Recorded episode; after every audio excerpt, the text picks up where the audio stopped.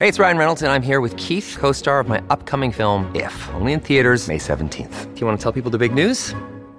All right, I'll do it. Sign up now and you'll get unlimited for $15 a month and six months of Paramount Plus Essential Plan on us. Mintmobile.com slash switch. Upfront payment of $45 equivalent to $15 per month. Unlimited over 40 gigabytes per month. Face lower speeds. Videos at 480p. Active Mint customers by 531.24 get six months of Paramount Plus Essential Plan. Auto renews after six months. Offer ends May 31st, 2024. Separate Paramount Plus registration required. Terms and conditions apply if rated PG. I was a bit surprised the other day when I was looking at uh, the weather forecast on my uh, iPhone and uh, they had mentioned that it was going to get cooled off for the next four or five days uh, here in uh, Vancouver. I was actually had put away my winter coat, but the number the, the temperature is going to be dipping uh, for the next few days, uh, which is uh, I guess part of winter. But climatologists are predicting the warm warming El Nino climate pattern is cycling its way back, and it'll push up global temperatures even higher later this year and through 2024. Joining us now to talk about El Nino uh, and um, the climate overall is David Phillips, senior climatologist for Environment Canada. David, thank you for joining us.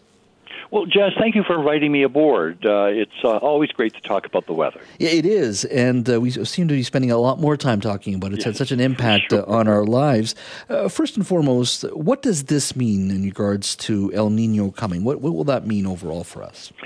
Well, Jas, you know, it's a little premature to go there. I mean, I, I think it's headed that way for sure. Mm-hmm. What we don't now is uh, is La Nina. Now, La Nina is the hell, you've been having this for three years, uh, and it's affected certainly your winters, some of the coldest uh, coldest winters and snowy conditions that because of La Nina. This is this body of water in the tropical Pacific, you know, a thousand kilometers away from British Columbia, but it has a profound effect, uh, particularly in Western Canada when there's a La Nina, I, I would go to the bank on saying what your winters are going to be like. And if it's El Nino, that is the warmer water than normal, mm-hmm. then um, hey, um, you have usually balmy kind of uh, uh, of winters, and uh, and typically years also are tend to be on the on the milder side. So it's a very important element in in uh, to to determine what our seasons are going to be. It doesn't really affect so much the day to day weather in terms of forecasting it, mm-hmm. but if you're looking at seasonal forecasts, what the next month, the next season is going to be, the next year, then it really does improve your batting average. Uh, when it's in between, which is something that somebody just recently called la nada, which means nothing, and that would be when the water temperature in that same body of, of ocean is say between plus 0.5 and minus 0.5. Kind of neutral, mm-hmm. normal. It's sort of right in between. And so that's nothing. And so therefore, you don't really get a signal from that.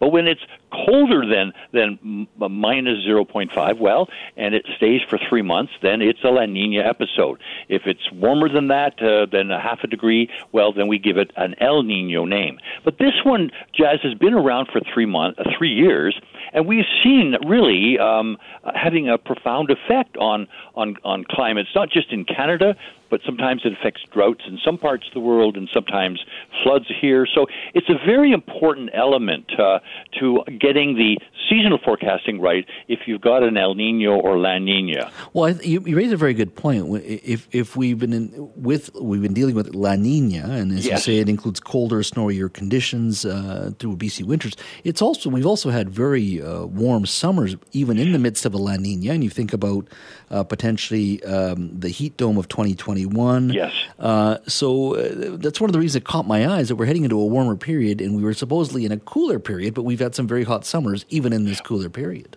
Exactly. And and this is the point, Jas. You make a really good point because we know the signal between La Nina El Nino in our winters is pretty pretty strong.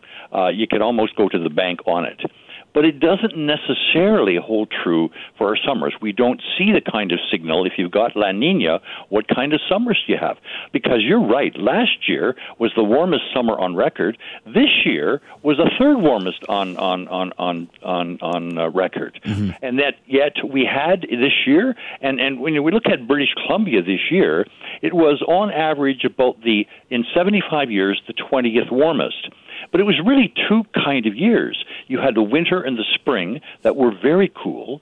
I mean, you called it January or Springuary. I mean, mm-hmm. you just couldn't buy a good, decent day there from you know from March, April, May, and, and into June. I remember that. then finally summer came, and oh my gosh! I mean, it was the I think it was the the fourth warmest summer on record. Last year was the warmest on record. Both of those La, uh, La Nina kind of years, and then the fall I mean, this past fall was was somewhat gorgeous. I mean, the tenth warmest in 75 years. So, so really, we had a kind of a cool beginning, which fit that La Nina pattern. But the the the second half was warmer than normal. But again, there's not that sort of signal between what are the warm season going to be like from La Nina. Now, the current situation is that we see the uh, this going to a neutral situation. And so then the normal kind, the model seemed to suggest, well, from neutral in the spring, mm-hmm. because hey, La dead in the water. It's it's really finished. And so, and perhaps maybe the fact that January has been the first month in three that have been warmer than normal. Maybe that's a, a, a early signal. I don't know. But certainly, we think that the, the the El Nino, the warmer than normal, is coming. And when you look into the history, when you have an, an El Nino year, you have generally your warmest summers, your warmest years are during El Nino years. Your coldest years are during with La Nina years. So for British Columbia and really a lot of part of Canada, it has a good kind of signal, but very strong in the winter but so so in the in summer. So my sense is that my gosh, what we've seen in the last few last couple of years at least, Jas, is that we've seen some very warm temperatures globally and yet we had a La Nina, cooler yeah. waters, and it was masking that warmth.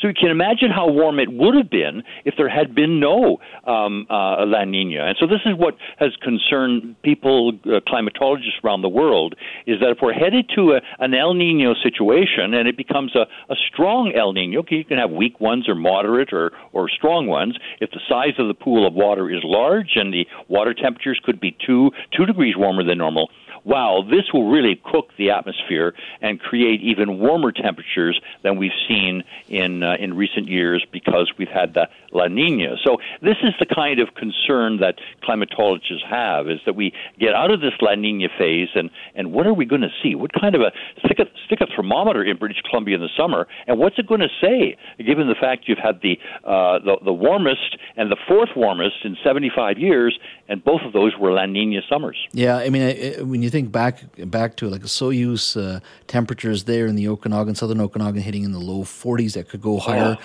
We've had elected officials here talking about us uh, to getting together in the Metro Vancouver area to making sure we have enough cooling stations now open up yes. in, in the summertime, particularly for seniors. So it does add an, a different layer, uh, not just on the temperature side, but on the public policy side. And so how do we uh, um, uh, deal with these situations? The premier in British Columbia has already said that look, we've got to have everything has to be seen through the lens of climate change whether it be uh, fighting forest fires or preparing for the forest fire season, re- and even regards to how we build our highways now. So this is all part of that broader conversation. You're so right. It has a profound effect on everybody, and and and you know who who would have thought of of heat waves like we saw last year in, in British Columbia. I still I've been in business 55 years, Jas. Mm-hmm. I shake my head of what we saw last year, 2021, in terms of not just the heat, but the the drought, the searing forest fires, the flood of floods, the the, the freezing at the end of the year. I mean, it, it was the year that that you know weather assaulted you and and we know it's just not just day to day weather the model or the, the science has shown that without human intervention that heat wave would not have been the heat wave it was. Yeah. I mean, it was something that would have been just without people would have happened maybe once every 1500 years but with people with the fact that we're contributing to that well i mean you could say it's going to be something like every 5 to 10 years. So hey we've got to deal with this a lot better a lot more uh, in all sectors than we have in the past. It's not just something that it's about the arctic warming up it's about the southern part of Canada too, facing things that hey, used to we used to think this was in Bangladesh or Botswana or Bolivia, no. but my gosh, it's now in Burnaby and Brandon and and other places in southern Canada. David, thank you so much for your time today. Really appreciate it. Appreciate okay, you Jas, visiting. nice to be with you.